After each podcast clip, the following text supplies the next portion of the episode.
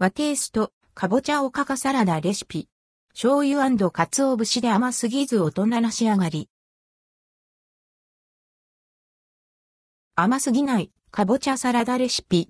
かぼちゃおかかサラダをご紹介します。かぼちゃの自然な甘みに、マヨネーズでコクと、クリーミーさをプラスし、醤油と鰹節でキレの良い和テイストに。かぼちゃおかかサラダレシピ。材料。3から4人分かぼちゃ4分の1個、マヨネーズ大さじ2醤油小さじ1鰹節 2.5g 塩、少々。かぼちゃおかかサラダ作り方かぼちゃは、スプーンなどで種を取り除き、2センチメートル角程度にカットする。フライパンなどの鍋にかぼちゃを皮目を下にして並べ、かぶるくらいの水を入れ、蓋をして中火にかける。煮立ったら弱火にし、6から7分ほど柔らかくなるまで茹でて、水を切る。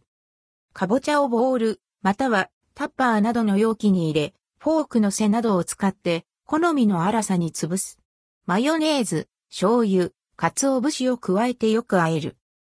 塩で味を整え、冷蔵庫で冷やして完成。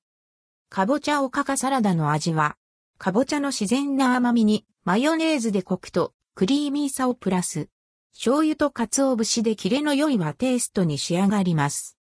パサつかず、夏にもぴったりの味わい。